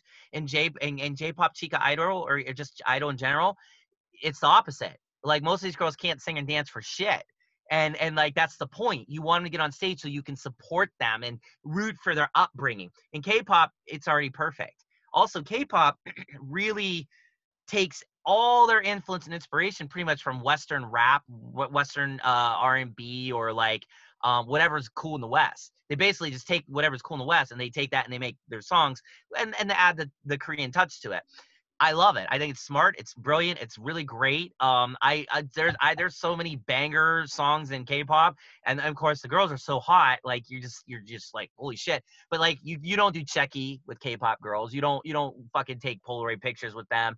Um, they their fans are 30 times more insane. Um, in the sense that like uh, their fans have been known to sneak into the you know, idols like the, especially the boy idols sneak into their rooms and steal their underwear or put their underwear in there I mm. mean, the list is endless what they do. But that's the overall picture. I don't want to say that because I don't know enough about K-pop, and I don't want to be like people that just look at the peak in the J-pop idol world and say, "Oh, that's how it is." I've only peaked into the K-pop world, so I don't want to say anything negative except to say I am a huge fan of certain groups, and, and I will listen to them all the time. They do their thing correctly because it's it's inherently K-pop. Okay. J-pop's a whole other beast. There's C-pop, there's T-pop. They I don't know much about them honestly, but there is little markets for them. J-pop's by far the biggest, I think. Well, outside of K- K-pop, I'd say K-pop might be the biggest, but J-pop certainly has its own world. That's true. Tom. All right. All right. Uh, fair enough. Uh, oh, yeah. No, no. Actually, like he asked, he, he answered my question within the question, so don't worry about it. Um, he just did it. The man's yeah. a talker. I was gonna say, uh, are we gonna jump onto the news or what are we doing? Uh, yeah, we could do the news after I ask another very important question. Um, okay, Johnny, Johnny, you're spitballing. You're fucking rocking hard today. Yes, I am rock hard. Uh, uh okay. Derek, Derek. So, all right, in a previous conversation, you said that you had some kind of contact with the uh, Shin, was it the Shinjiro Aum? Uh, Aum, Aum, Aum. yeah, the Aum guys and stuff. Can you elaborate a little bit about that? Like, didn't you meet yeah. one of these guys and you interviewed him for something? Yeah so again write what i know live what i mm. don't i i i have a story that i'm currently writing actually it's a well on and off um about um about Aum. It, it deals with Aum and uh in a very I'd say sneaky sort of way. And and the weird thing is is what it deals with. It, it, specifically, it's like this. So so I have a character in my book who wants to use the Ebola virus to kill a lot of people in Japan. And this was like many years ago. Many years ago, I I thought this idea, which is now it's scary because now you know he's not fucking around. Faders. Yeah, yeah, and um and so uh I again I I I like I don't know anybody from Aum. I, I was like, how do I get to know about them, what they went through? I've read every book on Aum. I I I've met with one guy who wrote like the book on Aum, Ian Reader, and um and like he was really nice. He, he gave me a lot of good insight. But I was like, I still got to know more. And so a couple years of research, a couple years of hard connections, I was able to set up an interview with uh, a man by the name of Joyu Fumihiro. Now, Joyu was like the number two, number three guy in Aum. He was so smart. He's, he's, he's he can speak perfect English. Uh, he's a graduate of Waseda. Um, he his intelligence level far exceeds mine and anybody else I've ever met, and he's just brilliant. But he also happened to have a very broken heart and what I mean by that is when I interviewed him, immediately I was struck by like, what the fuck were you doing in this death cult? Like you're too smart for this shit, man. Like I you you just the way he acted, the way he talked. He's very spiritual and peaceful. And then um he told me basically like, you know, his mom his mom and dad got a divorce when he was very young and it fucked him all up. And then here's Shoko, you know, this father figure, this larger than life guy who took Joyu in was like, I'll be your father. I will teach you. And he just bought that hook, line, and sinker as a, as an 18 year old, 19 year old student. And um, he went a different direction. He went over to Russia and was basically trying to proselytize Aum there, which is the only reason why he's not in jail today. Because when the sarin gas attacks happened, he just was conveniently not in the country, and um, they couldn't connect him. The Japanese government still, in a very roundabout way, got him to spend some time in jail, for, I think, for tax evasion or something. Um, so they he did do some time, but it was it was a bullshit charge. Uh, when I met him, he still was under police uh, watch they had two policemen standing outside his apartment and they they basically grilled anybody who went in and out there including me. They're like what Whoa. the fuck you want to talk to this guy for? Like and they gave me a hard time. My my translator at that time really had to pull some serious shit to get me in there. I got in there we talked for several hours i have it all recorded. He told me just all kinds of crazy shit including what i wanted to know. In 1995, uh, Aum went to Africa. They went to Zaire to acquire the Ebola virus to kill all the Japanese people because that was their original intent. Well, we'll use Ebola. Like sarin was an afterthought because like they were able to get sarin, and the only reason why they didn't kill more is because they they're as brilliant as their scientists were, they couldn't figure out how to mechanize it and make it more more lethal. And thank God they couldn't figure it out. But prior to that, it was Ebola. It was Ebola, Ebola, Ebola. They heard about this awesome new virus that could kill you on contact. And like, oh, we got to get that. So Joyu led the expedition to Zaire to make that happen. And my question to him was, did you get it? Because my whole story revolves around whether or not they did. And, uh, you know, he sort of winked, winked, nudged, nudged me on that one and uh, told me the whole story about the Africa trip. I got all the intimate details of that trip, which are, that's all going in my book. Nobody knows these details. So I got a lot of inside information. So when my horror part of my story comes in, it's going to feel really horror horrific because it came from a real source. I've Whoa. actually had to study Ebola. I've had to study how to actually. I've, I, I have a whole manual that scientists have on how to culture it and train it. So I could literally, if I had Ebola now, I could do it. Like I, I really try to become an expert on it to understand it, so that my character feels really real. Anybody who's watching it, who's like a, a bioscientist, would be like, oh shit, like this, like don't show this. This is wait, don't show this. This is how you do it. Yeah, don't I, do I, that. don't yeah, show so, that. Don't even tell us. We don't want right. to. no, nor will I. Commit, Not, don't commit mass genocide. No, please don't, Faders. Don't please. Well, don't. we already have one virus. This is a comedy podcast. This is a comedy podcast. This is comedy podcast. All right, Tom, calm down. Calm down, buddy. yeah. The, the interesting thing was, was like this guy really bared his soul to me. But then the funny part was, as I was leaving, he was like, "Psych."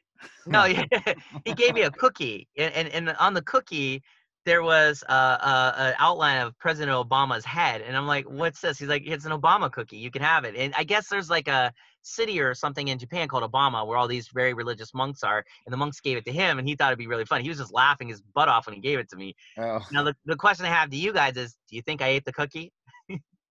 I would no, not I would say, would touch that shit. No, no way, man.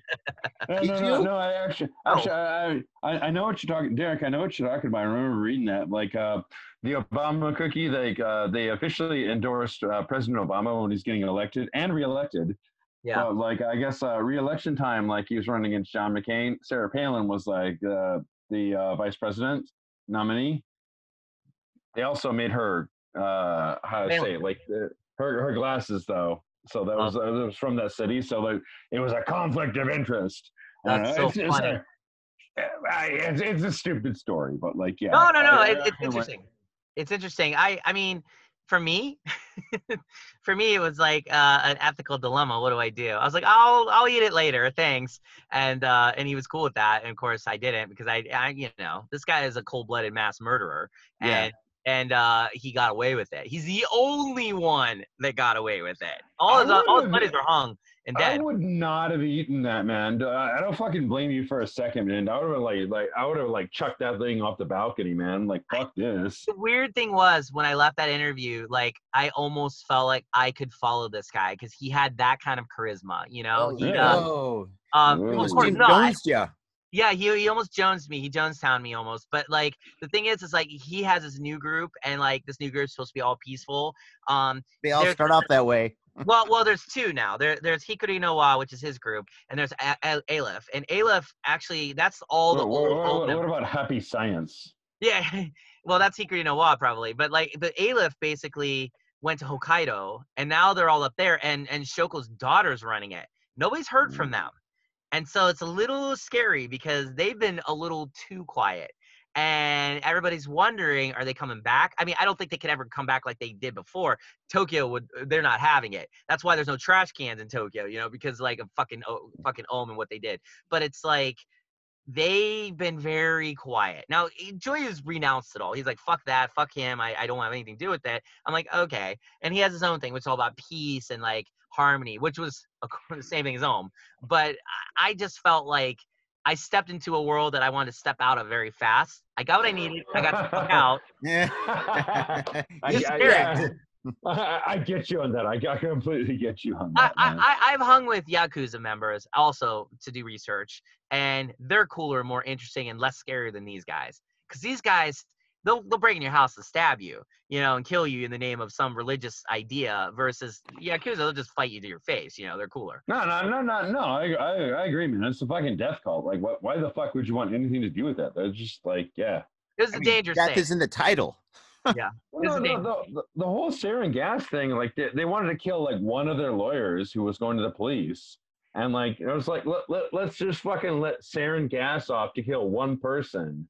Yeah, they, they prior to doing the subway, yeah, they released sarin in um this this neighborhood, and uh, they fucked it all up. But even fucking it up, they still they made a lot of people sick. They they hurt a lot of families. Um, you know, and then we all know what they did in '95 with the sarin gas and the, the train station. Yeah. They all fucked that up too. But if Yeah. had they not fucked it up, there'd have been a lot more deaths. Yeah, like a, a lady I used to work for her, uh, work with. Uh, she used to be my boss. Like she missed that. Like she missed that stop when the sarin gas got let out. She missed by one stop. She was one stop earlier, and like Tom was is the at Hibiya line. That's your line. Yeah, yeah, yeah, yeah. Yeah, Yeah. yours as well. Yeah. So friend- yeah, it's pretty fucked. A friend of mine missed it by like five minutes. Like was literally going to be on that next train. So Yeah. you know, she still to this day counts her blessings because, you know. But that's Every that's day's how a it went. gift. Yeah, every day. Yeah, every day. Fair enough. Oh man. Well, that was some uh, good news for them. So I think maybe sh- we should uh, probably move on to the news. Ah, good hardcore news. Uh, All right, uh, uh, you guys got right. that? Yeah. All right, uh, Derek. Uh, I believe I sent you a couple articles. Uh, you want to go ahead and uh, take it away and read the first one?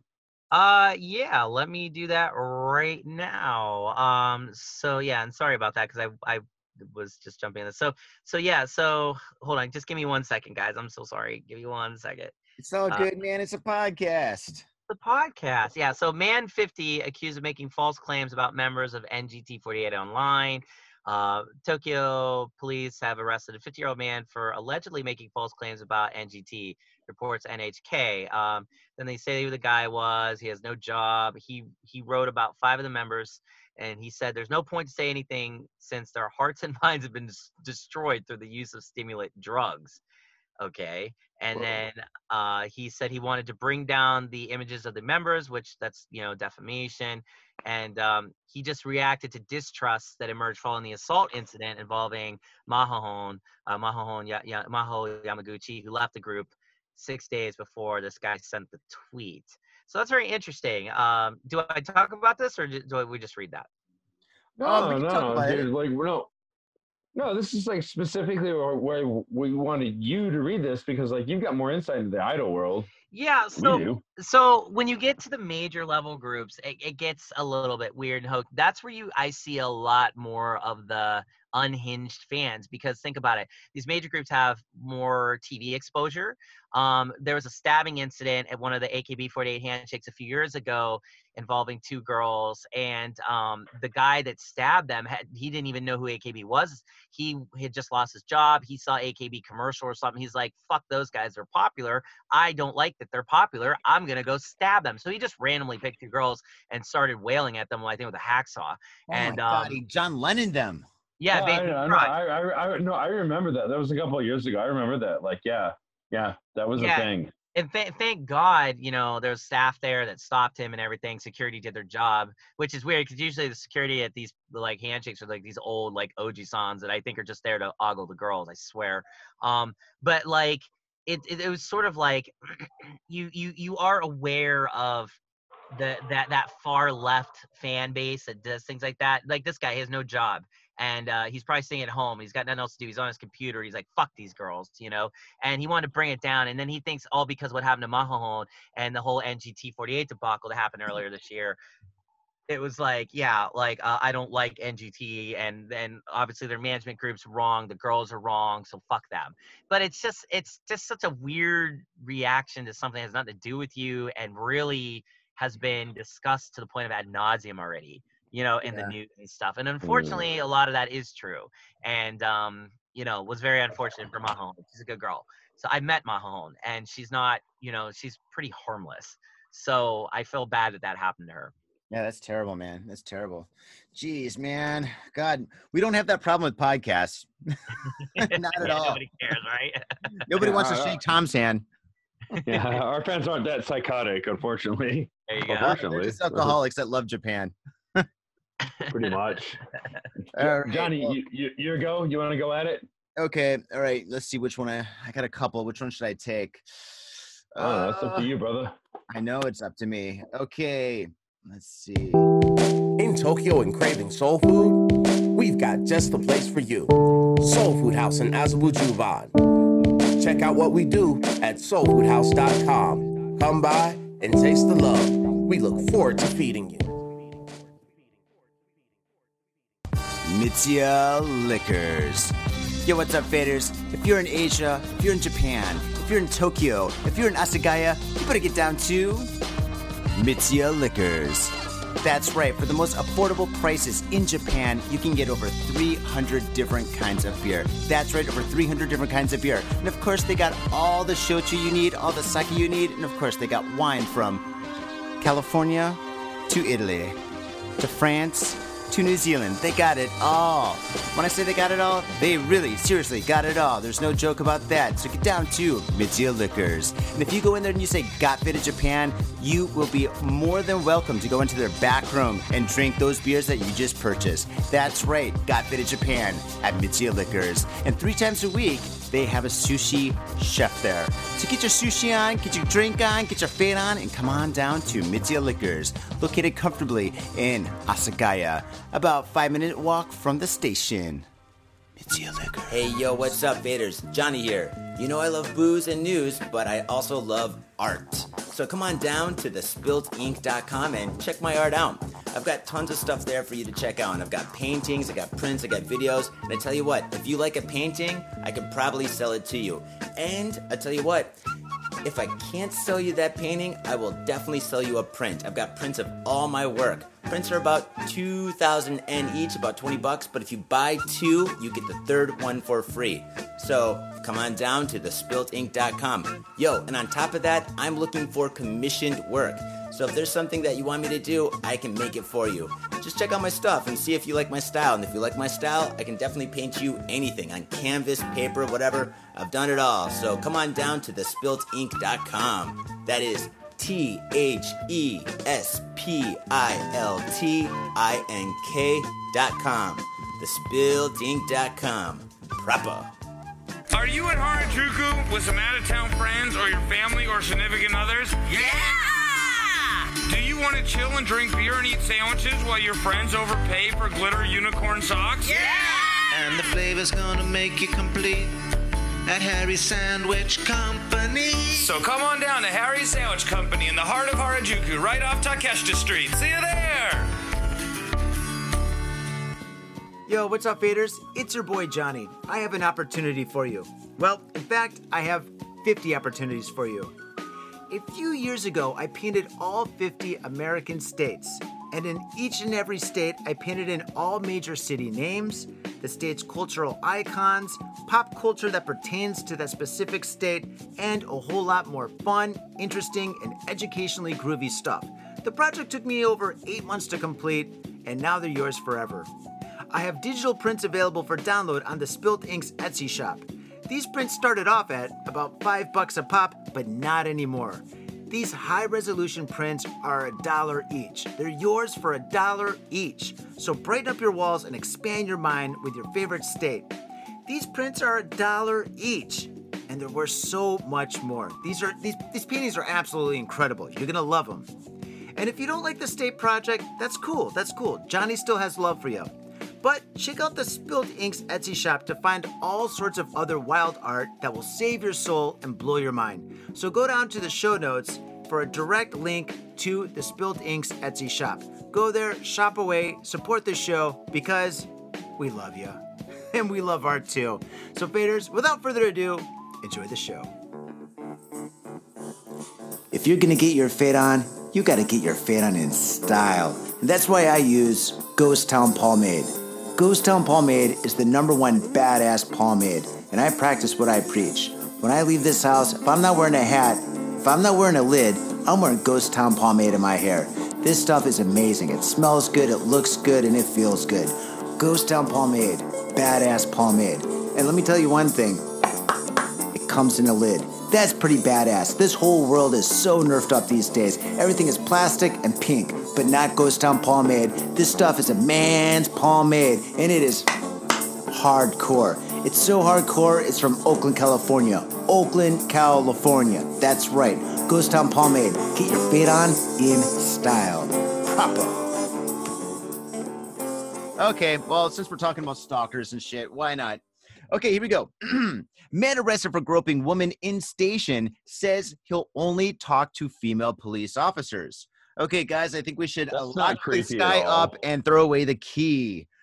Early on the morning of August 27th, a 33 year old woman was buying a drink from a vending machine on a platform of Hanshin Amagasaki Station in the city of Amagasaki, Hyogo Prefecture.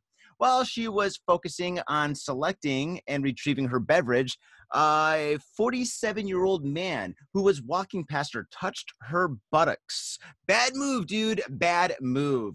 He then ran out of the station, but the woman, along with station employees, gave chase and cornered him in a nearby park, where he reportedly admitted to groping the victim. Police were summoned, but once the officers arrived on the scene to talk to the man and take him into custody, he began to become less talkative. When asked for his name and occupation, he gave no response at all. The officer pressed on though, and he asked the man why he'd done what he had done on the platform. When finally the man stopped and spoke, and he said, quote, I love women from the core of my heart. I will only talk to a woman, end quote. You know, the thing is, he says he loves women, but he obviously does not respect women. All right. Of course, you don't have to say anything to get arrested and hauled down to the station, and the male officer had no problem in doing both. As per Japanese law, the groper is entitled to a public defender to provide him with legal cons- counsel. And sure enough, his request was that his lawyer be a female. What a dick. what an asshole. could we possibly be even more of a creeper? Oh, God. You don't want this guy at an idol concert. I tell you that. No. No way. Oh, man. This guy is banned from the beginning. Yep. Mm-hmm. I don't know. What are you guys' thoughts? Derek, what do you think? I I mean, you get these explosions from these like socially repressed dudes and and even girls sometimes here in Japan and stuff like this happens, you know. And and and again, from a Western perspective, certainly bizarre here. I I- I guess when you look at the Honne Tatemae like you know attitude that's prevalent here um, every once in a while people want to step out of that but they do it in such the most awkward ways socially that you get this kind of stuff. Not to mention, there's no mental health treatment here, so you know, uh, it makes sense in, in a weird way that this would happen and not and would happen a lot more. Does it mean it's right? No. Am I sympathizing with the guy? Absolutely not. But I am saying like, yeah, it's uh, you know, how many you guys have been here long enough? You know, like weird shit like this happens all the time. True. No, no, we absolutely cover the news and like, yeah, it's yeah. I don't know why. I mean, Japan is yeah, no, Japan in, in general is a pretty safe area, but yeah, uh, unfortunately, there's um some lot of sexual assault and that, things that are unfortunate uh, crimes against women, and we don't like that. We say Uh, no. well We said, Tom. No. We All right, Tom. No. Okay, Tom, your article. Go for it, man. Uh, okay. All right. Woman in Japanese uh, in Japan accidentally pees herself on live television. That sucks. Yeah. That's a bad day at the office. Already, see, already I got you laughing from the title. A trail of visible pee stains on the carpet temporarily suspends a 24 hour television charity event program. Sorry. You're cracking me up, Derek. I, I, can, the I story. can keep going all day, motherfuckers. Uh, If you've all right. ever peed, if you've ever peed yourself laughing in public, then spare a thought for Japanese comedian and YouTube personality ha- Haruka Fuwa, who recently urinated while laughing on live television. I know, I know. I know I'm sorry. This is audio only to most refugees. Like I can see you guys like trying to like stop, not not laugh. Bear with me. I'll get through this. I'm trying. I'm trying not to laugh either. The incident occurred during uh, Nippon TV's 24 Hours in Television Love Saves the Earth, an annual charity telethon. There's money for social welfare, environmental protection, and local global disaster recovery. Summer mainstay for the past 42 years. This hour's 24 hour television was broadcast on the 22nd to the 23rd of August, and Fuka, also known as Fuka Fuwa-chan, as she's commonly known, made a live appearance on the TV show in the special donation room. special donation room. special donation room. During her appearance, uh, one of the people in the room uh, with her cracked a joke that made Fuwa-chan burst out laughing. In fact, she laughed so much it broke her pee barrier. And once it started, she could not stop herself, and urine distra- I have to pause. As urine dripped down her legs onto the carpet. One of the female presenters got down in front of her and shielded the flow with a large notepad. One of the male presenters jumped up in his arms and got into the camera to conceal what was happening, jokingly saying, Don't look. And as all the other presenters jumped up and started laughing at themselves, the broadcast was suddenly cut off and was replaced with a please stand by. Broadcast is temporarily res- suspended. So the 24 hour straight broadcast was broken because of this mm, untimely pee pee break. Basically, basically, yeah. Oh, she ruined it. She ruined. Well, I think she ruined a couple of things. She ruined the floor, ruined the chair, probably ruined her underwear and her skirt, whatever she's fucking wearing. Oh my god! And she's fired. Did Yeah. she get fired? I fucking hope so, dude. Be- Oh no. No. Well, you know what's gonna happen. She's gonna get fired, and then we're gonna see her on one of those like AV debuts all about pissing. And she's gonna she's gonna end up being like a piss AV because you know there's always that option. I There's of guarantee you, they're they're gonna be calling her right now. They're like, "Yo, you want to come here and piss on some, uh, you know, dudes? Uh, like we'll totally hire you. You've done it before. We'll pay you for it. yeah, this time you get paid. Okay. All right. If you guys are on national TV and one of the following has to happen to you, but you can choose which one. Which one would you choose? Pee, poo, fart, or vomit? I go with farting. No problems. Yeah, because you always point at somebody else. You're like, he did it. Yeah, exactly. right? Right? Okay. You're right. not so you're not, you're not selling yourself your fucking drawers aren't racked. Okay. So Tom would fart. Okay, Wait. Derek. Wait, am I? Is it like intentional or unintentional? Unintentional, of course. Oh, okay, okay. Because I was gonna say, because it'd be kind of fun to like intentionally pee on somebody just just for like laugh. Just, just I'm like you know, bore, boring interview. Let's just you know just you know um probably vomit. I think that'd be fun. I think I think because like with vomiting, like they, I mean, it wouldn't be fun to go through that, but it would be, I guess, like there'd be a pity factor involved there where like I they people might feel bad for me versus peeing. It's like Jesus Christ, can't you hold it? You know, shitting. I don't even have to Uh-huh. talk about that. So it's like with um and farting, it's like that could go either. way. That's like a flip of a coin. Like I could never pull that off where I it'd be funny even if I did accuse somebody else.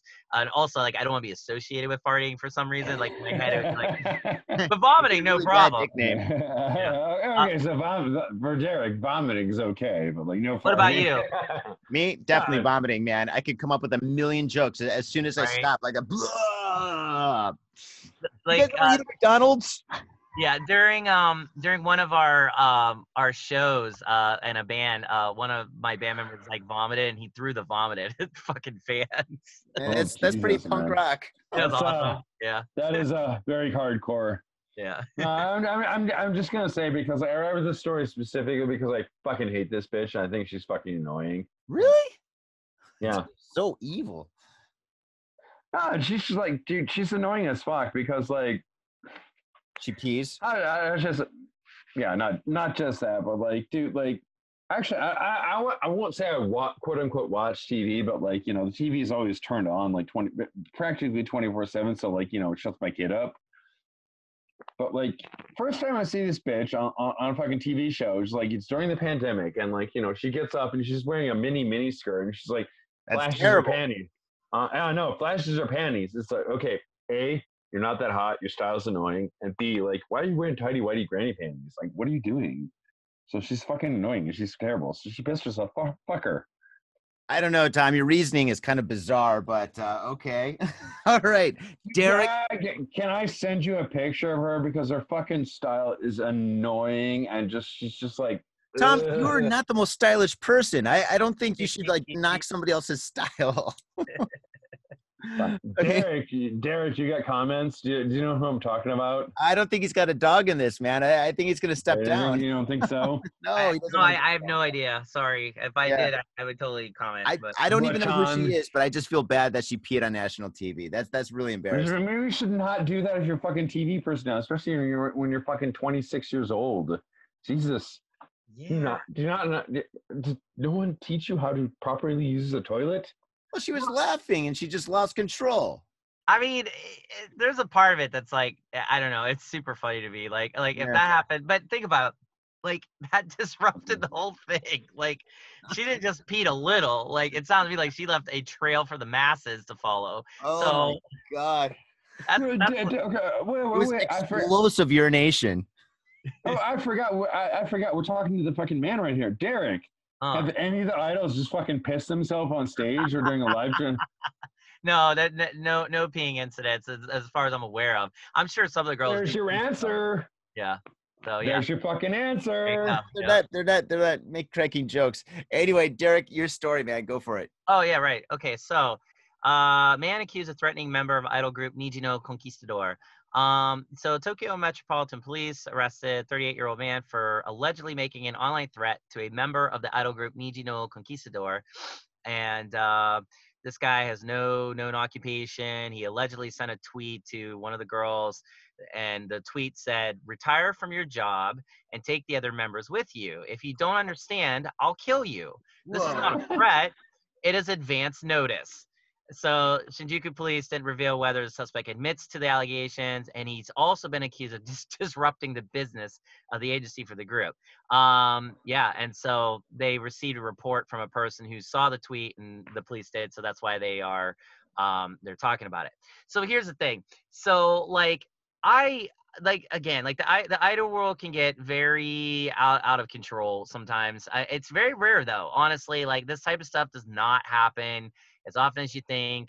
So i I can understand why it's it's news. But i had an incident where um and this is crazy this is actually recent. So i i was working with a group like kind of not directly but i, I was helping them out a lot. And their producer he's he's a bit of a, a, a numbskull idiot. And um he like didn't listen to a lot of different things. For example okay like his group played a really small show and the members wanted me to dance and like go crazy for them now as staff i don't do that as staff you stand in the back you act like you're not having fun you have to stand there like a stone even though you're enjoying it i don't know it's a stupid idol rule i don't agree with it but i do it and but the, this group is like fuck that come out and you know have fun with us we love you like just go crazy so i was like okay, as long as it's okay with the manager. Manager's like, yes, I want you to do it.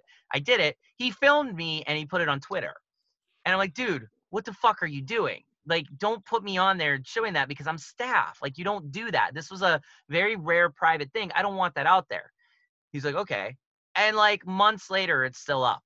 And, and like I got into it and I'm like, dude, like what is you are you fucking are you dense? Like don't do that. And then he does all kinds of things like that. And I, I kind of exploded at him and was like, you you're a great songwriter. Your idol group is awesome. You suck. I'm like, you shouldn't be a manager. Like, you should let me do it or have somebody else do it. I'm I, I'm a little too honest sometimes. Um, and so I think he internalized that.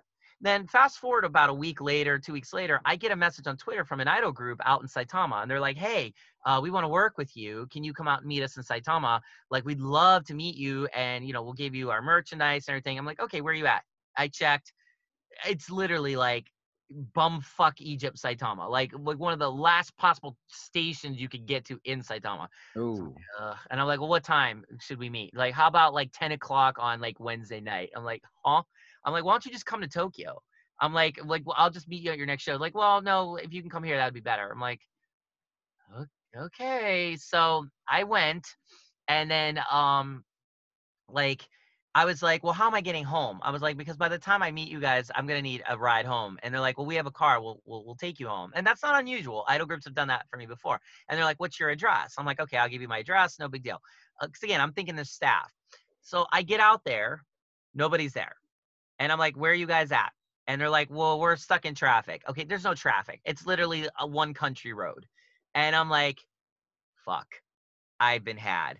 Then I get a message from my friend who's an idol manager, and he saw somebody posting on Twitter saying they're going to my house and they're gonna just they're gonna damage it.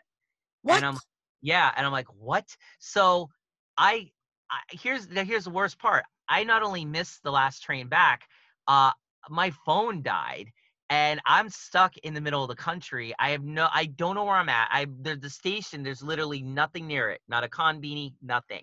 Oh, So I started walking around for a couple hours. I finally find a conbini. I get a, a cord. I'm able to charge my battery. Um, you know, I, I, I in like five in the morning, I'm I'm literally standing at this conbini for hours. Just what am I doing? And meanwhile, I don't know what's going on at my house or my apartment. So I get home that morning, and sure enough, I get there, and there is spray paint all over my door, my windows. Um, he put this person put glue in the lock. He glued my mailbox. So th- then this guy, he- he's actively talking about it on Twitter. He's He's showing the manager. uh, well, I'll get there. Yeah. So, so I didn't know who this person was, and so I didn't make the connection. And then finally, he told me, "Oh, I was—I pretended to be that group. I had you go out there so I can trick you." Ha ha ha. And yeah, I mean, he openly admitted it. And then on top of that, like he started posting all these images on Twitter of the outside of my apartment. He said he was going there every night. He was going there to watch my apartment so he can do more stuff. And That's not creepy at all. Oh yeah, for for two three weeks he did this. I mean, every single night. Oh, I'm going. I'm going to where uh, he lives, where the gaijin lives, and I, I can't wait. And then he would just stay out there all night. And there were times I would stand by my door with the door unlocked and half open, like but open just enough where I could see if somebody comes out because I was I was right next to steps and I had a knife and I was just I was like, come to my door, I will fucking stab you. I I would stay there all night, losing Oh my sleep. I talked to the police like 40 times because you know how the police are here in Japan. They're fucking useless. And so basically, they didn't do nothing. I mean, they, they, they took an interest. They walked around. They tried to do it, but they, they literally didn't do anything. And then finally, my friend, the manager, their group also got attacked by the same guy. Um, and same deal, same thing What? but they got him on video and and they got they got the back of him they, the where the camera was they got the back of him and the the stuff this guy was wearing is exactly the stuff this manager this other group was wearing. So they started thinking it was him. I was like no way. I was like this guy's my friend. Like we've had our differences but he's my friend. He would never do that to me. So this guy kept having me take check of his members. Every time i'd meet meet him he'd be like so how's it going with the police investigation? Did they find anybody? What are they saying? He kept asking me all these questions. And i started thinking did you really do this? Long story short, um, management group that he did this to this other group, they hired a lawyer who put a lot of pressure on this online presence guy. Guy, and then he admitted it, went to jail.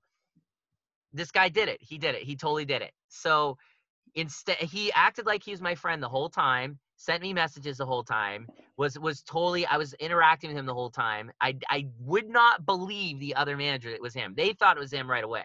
And I'm like, it's not him. It can't be him. We are too close. We've done so much together. Yeah, it was him. He oh my admitted it. God. He owes me thousands of dollars because of this. And I- I'm never going to see it, of course. You know, I- I- Friends close, but your enemy's even closer. There you go, man. Jesus Christ. No, I, I, I guess this is definitely what, what you're talking about earlier, like the darker side of the idol world, I guess. it exists. It, it happens. It, it, it's not like it doesn't exist. But again, it's so few and far between. It's not the norm. It's not like you know, like I compare like what I see on the news uh, to like a real estate agent showing you an apartment for the first time, and they open up the closet in the apartment, and there's some dirt in the corner. Like, no, I, I want you to stare at that for 45 minutes. Thank you. And then they, you know, that's what you see. like it, it's fair not enough, like that. enough. It's there. So like this thing with Nijino and Conquistador, it does happen. It's not uncommon. Uh, Like I've I've seen the inner workings of I, idol fans um talking to idols because idols will show me their their stuff and like some of these guys can get pretty intense. They can get pretty creepy, but that's that's because they we're talking about unhinged people. Like this guy and the guy from the other article I just read, two things in common. They have no jobs. Think about Yeah. it. They're sitting at home all Mhm. day on online. You you just this shit festers and festers. They don't have a proper outlet. Versus a lot of the fans that I see, they come here. They're cool. Like like they, they just they want to go meet some cute girls, have some beers, listen to some idol music, get down, and, and they go home, and that's it. It's like it's it's a, it's an outlet for them. It's an escape. You know, Mhm. doctors, lawyers, they all come. I, I I see everybody from from rich politicians to like the college kid to eight year old little kids. They all come. They don't care. When you're when you're in the idol world, you're a fan. You're nothing else. Outside of that, you can be anything, including a stalker of idols. But in the idol, the that space, nothing ever happens because it's a, it's a beautiful, wonderful experience I've had always, always. Like it just doesn't occur. Versus online, yeah, you can go online. I mean, I've had people talk shit about me on 2chan, 4chan. That fucking stupid gaijin. What the fuck is he doing in the idol world? Get him out. He's a too white for us. You know, I've had all kinds of racist shit slung at me on there. I don't care. I just laugh. I was like whatever, because they won't say it to my face. They're they're pussies. Like if, if anybody ever said it to my face. I, you know. So I know they're not going to do anything. So it's like you can get out your anger there. It's fine. Idol world, this type of shit happens, and it doesn't surprise me. But I also don't. I'm not worried or concerned about it. I mean, he didn't do anything. He got caught. You know. I hope the girl will be safe. I hope she won't have any problems. We don't have another Mayu Tomita incident. But um, again, even that, it's so rare. In in 10 to 12 years of the Chika world being existed, one time it's happened. Once where somebody actually got seriously hurt. Once. Only 10,000 idols, thousands of shows. Once. So I'm just saying, you know, it's it's not something to like yeah, it's news, I guess, but whatever. You know, there's, there's a Uh, lot of uh, fucked uh, up people here in Japan. You Mm. know, there's a lot of Uh, people that uh, are they go crazy. It's true. Der- Derek, thank you very much for your insight because, like, fuck, like, um, on Got Faded Japan, we, we more or less like we deal with underground culture, but like, I, I don't think we're obviously as knowledgeable about as you are about the idol world. So it's it's it's good to hear your opinion. It's good to like you know, basically tell it how tell us uh you know a story or two. I mean, I mean, if I even sniffed or suspected anything like gross or like pedophilic in nature or anything, I'd be out of this. Fuck that. But there, there just, there just isn't. Like, it, I've maybe I'm just gaijin and I haven't seen it because I I don't understand it. But I don't think that's the case. I've been doing this too long. So, but I am gonna say there are fucked up people here in Japan, and they they permeate every part of Japan, including the subculture world of idol. But they also, you know, I- you, you see on the news all the time, people they they lose it. They lose it. Like you know, drive through crowds with their cars and shit, and they don't need a terrorist agenda to do it. They're just All over the world. Yeah, they're just mm-hmm. well here in Japan. They're just people snap because there's no mental health treatment here. There's no real legitimate form of out expressing yourself. That's why Japan has so many escapism and outlets. That's why host clubs and hostess clubs exist. People in the West think that's fucking weird. No, it's not. If you if you're a guy who's married to a fucking dumb bitch wife here in Japan who sucks and she takes all your money and you have and she hates you and you're basically a vending machine for her, you go to this place and this beautiful girl just pretends to like you. That pretending is is ten times more appealing than going home and getting the real thing from your wife who doesn't like you. They'd rather have a fantasy than actually go meet somebody else who's nice because you ever get divorced here in Japan, it ain't pretty. And and and and uh, the the law often sides with the women uh, from every with everything. So I Tom? yeah, I get it. I get it. Dude, dude, dude, dude, dude, shut your mouth, Johnny. I'm doing all right. all right, all right. Just busting your wait, wait. chops, buddy. No, we, we got we, we got a baby. Me and my wife is cool. I know, I know. I, I'm just busting your chops. Our relationship's not perfect. I know I haven't been as married as long as you, but like uh Okay. Well, on that note, yeah, uh, there's crazy people all over the world, and in, you know, on Got Faded Japan, we pretty much have a lot of them in our news articles. And Crazy, um, crazy. yeah, that's just how it is, dude. On that note, Derek, man, thank you so much for being on the show, man. And um, what I really want you to do now is plug, plug, plug, plug your documentary, plug your your website, plug everything and anything that you got, man. Now is your time. Boom. Right. Boom. Right. So, uh, first, uh, I have a book on Amazon called Kai. It's a it's a horror novel about a young girl from Hiroshima wants to destroy the world. It's also about an adopted Korean girl who grows up to be a counselor, and it's about their connection and the mysteriousness behind it. And there's a lot of metaphor, all that other shit. Uh, it's a horror book. Uh, please check it out, and that's on Amazon. It's called Kai. Um, that's number one. I will be writing more. I have been writing more. I'm just a very slow writer because I got detoured in the idol world. Speaking of, I own Idol Underworld. That's idolunderworld.com, just how it sounds. Um, you can go there and buy Idol merchandise from uh, if you're a foreigner. It, it's very easy. I've made it as simple as possible. I just sold an Idol's uh, katana blade on there. Uh, she had a katana blade that she used for a photo shoot, and I sold that to a foreign fan. And um, it was it was probably the most expensive thing I've ever sold on there. Uh, I sell all kinds of weird, crazy shit. I, I, I gotta ask, how much did that go for? About a thousand two hundred dollars. Yeah. Nice. So yeah. So every, I sell Making everything. You, Yeah. I, I, I imagine you had a good day there. That was a good day. Yeah, that, that, that paid that paid a few bills. Um, but that also I, I sell everything from that to you know stickers that are like a hundred yen. So I mean everything and anything. Uh, also cheki. I sell a lot of cheki of the girls that I personally took, and so they're awesome because I'm really good at what I do. So please go to cheki or not uh, Idol Underworld um, and idolunderworld.com. And uh, if you're interested at all in Idol, you wanna you see something on YouTube, you wanna buy an Idol CD, I, I might have it. So please go there. If I don't have it, tell me and I'll see what I can do to get it the last thing is um you know i am uh an idol staff so i've done this idol documentary called the flowers of passion. That will be coming out soonish. Um my editor is i guess working hard on this. I don't know. He takes a lot of time off. But um he's busy with other stuff fair enough. But um yeah we're we're just we're getting it done. It's it's right now it's looking to be about seven hours so it's going to be a mini docu series um uh, seven episodes. Go ahead. You were gonna say something? Oh sorry. And um and so uh it's going to hopefully be out on amazon amazon prime uh it'll be distributed here in japan. I'm hoping through trash up records uh they're a very famous uh, record label they put out boris if anybody knows what boris is uh, they're a metal group um that's not idol but they also do a lot of idol stuff I haven't talked to them yet about this, so me, you know, I don't want to shoot myself in the foot here, but I have a feeling like it'll work if I can get them to get on board. We'll see. I'm also going to sell it at Idol Underworld and other places, so uh, be on the lookout for that. That is definitely a, a crash course in Idol and what Idol really is, not what you think it is.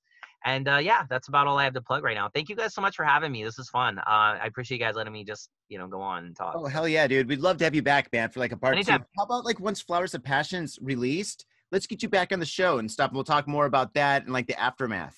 Let's do it. Maybe I could bring an idol or two with me. That'd be fun. Have some idols on here.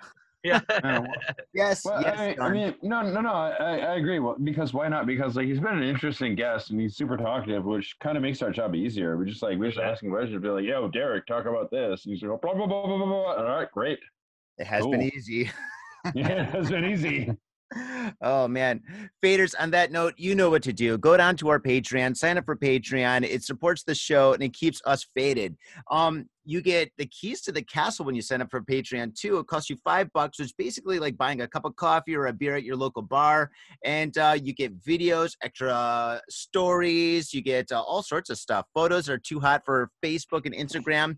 And um, we know times are tough times are tough for everybody so if you don't have that five bucks you can also do us a solid and go to iTunes and give us a five star review and write something groovy. If you do that, it means the world to us. And Tom, what else do we got for the faders?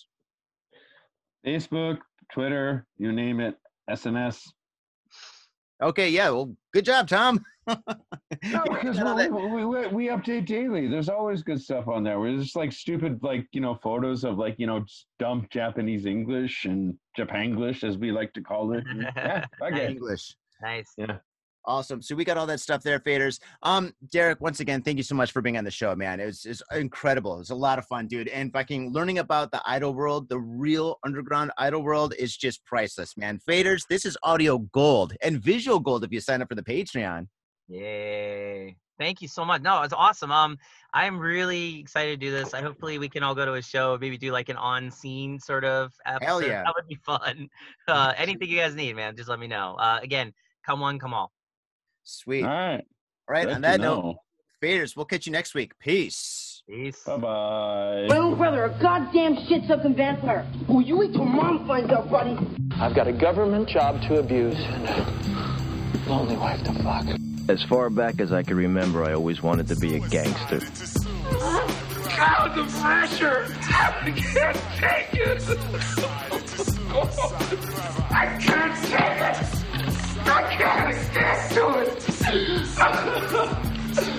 You sure this, man? We're going freaky! We came, we saw, we kicked his ass! Your move, creep. Man, I will never forgive your ass for this shit. This is some fucked up repugnant shit. Ah, fuck it, dude. Let's go bold.